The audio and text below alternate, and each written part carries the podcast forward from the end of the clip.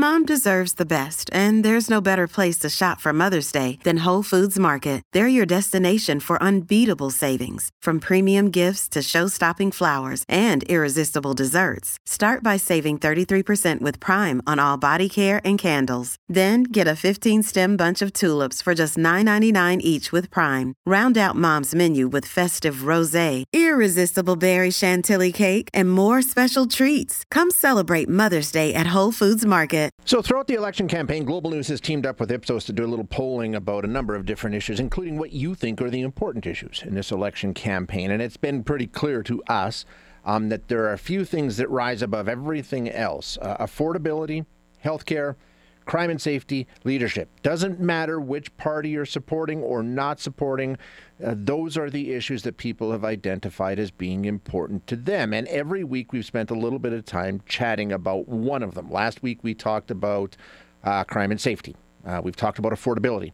This week, we're going to talk about healthcare, which is second only to affordability in terms of importance, and it's pretty close. It's right up there, and you understand why. We've talked about healthcare for a long, long time in this province. We know we have a situation. And, um, you know, Danielle Smith, when she became leader, got rid of the administration of AHS and brought in a single administrator to try and streamline the changes that she wanted to make. Said it was going to be a bumpy 90 days. Been six months.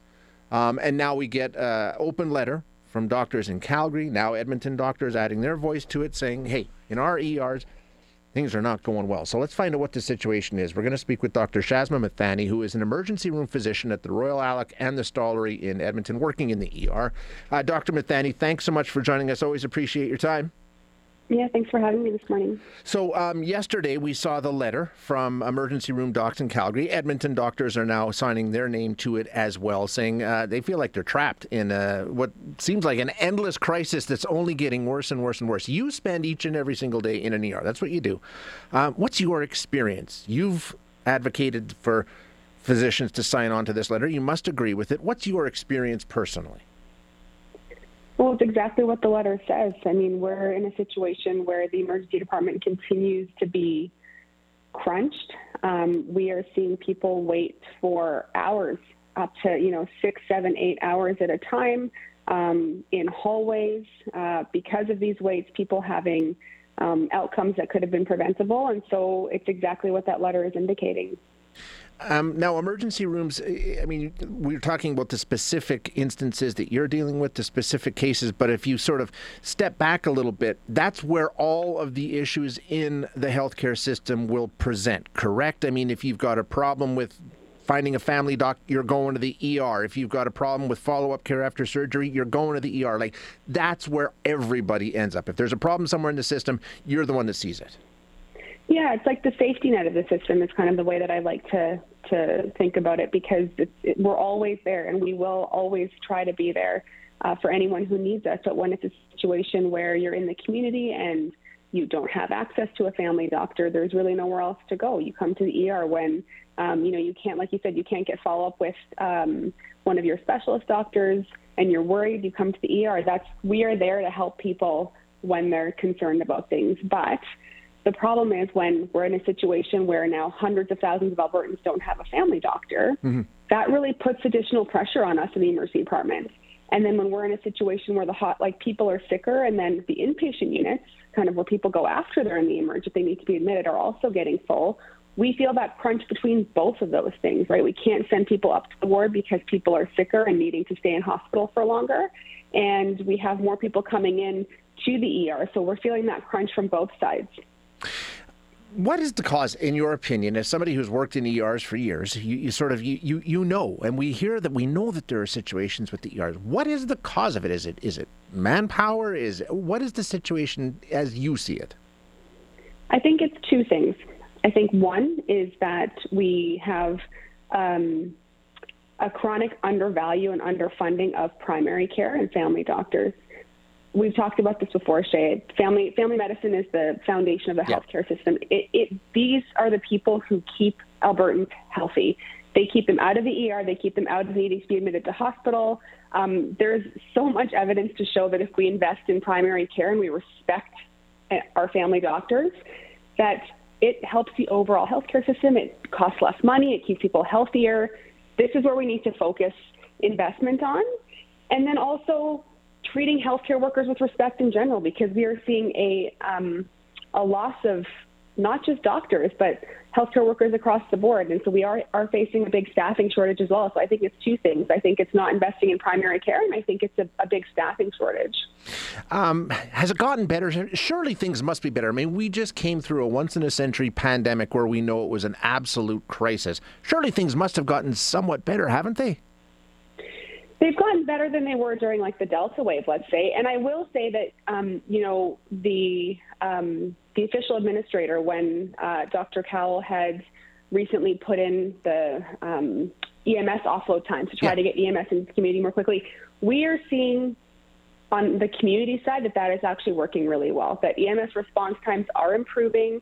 That people who are in the community who need an ambulance are getting it more quickly. It's not perfect times, right? Mm-hmm. They're still it's still too long, but those times are getting better. And for a brief period of time, I will say that we were seeing improvements in the emergency department there as well, and I was hopeful at that time. Mm-hmm. But then in the last, I would say, three to four weeks, unfortunately, things are getting crunched again.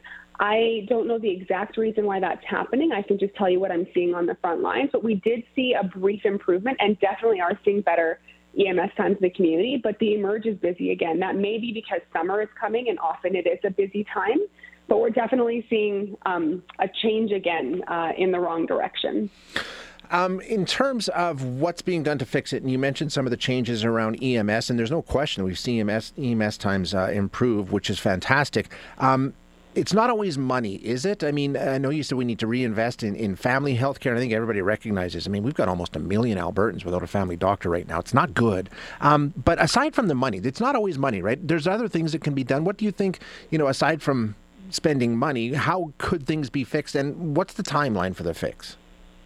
Well, I think making Alberta an attractive place for healthcare workers to be is the big one. Treating healthcare workers with respect, which has not always been done, mm-hmm. um, making it attractive for people to want to come here. I mean, a good example is the recent res- residency matching uh, for all of Alberta. We had, after the first round, 42 unmatched spots in family medicine. That was the highest in the country.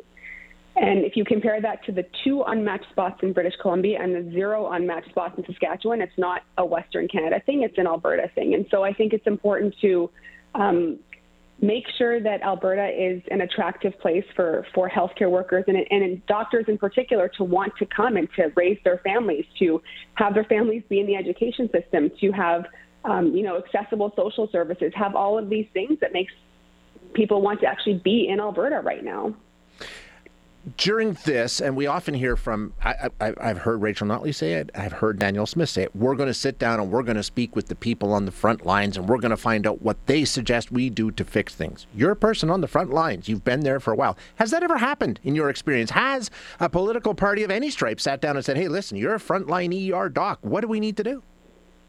Uh, no, and I would say that on both sides. Um, so neither party in my experience ta- in myself, I am in leadership positions. In uh, talking to my colleagues in leadership positions, those conversations have not happened. And as you alluded to, they need to happen. It's um, you know leadership and administration positions are important, but it's also really important to talk to the people that are right there on the front lines. And you know, again, Shane, you and I have talked about this before. Like emergency um, healthcare workers, I think, are the, some of the most innovative people in the healthcare system because we're constantly having to adapt to what's yeah. happening around us. We're constantly having to adapt to limited resources and things running out and having less space and trying to figure out how we're going to see people. Come talk to us because we have the ideas to help improve the healthcare system. What would be the like if if I sat down with Dr. Mithani and I, I'm premier and I say, hey, listen, give me one thing that I can do this weekend that's going to make it better for you. What would it be? Oh, that's you, like a quick fix because there fix. aren't any of those left. um, um, public education. I think that that's a that's a good, quick, uh, uh, immediate response. If you continuously try to educate the public on um, just making them more health literate. Yeah. And making sure that people know when to use the ER, what other options there are available. Um, you know, all the things that 811 can actually do beyond just whether you need to go to the ER or not. There are a lot of um, services that people of the public don't know about. And so public education, I think, would make a big impact on that in, in a quick way. Um, Dr. Mithani, you work hard at that, and I encourage people to check out your social media because you take on certain public health issues now and then and, and give little lessons, which are which are great. They're really well done, and you learn a lot. So uh, you're doing what you can do, and I really appreciate you coming and joining us as you always do. Thanks so much. Thanks so much for having me.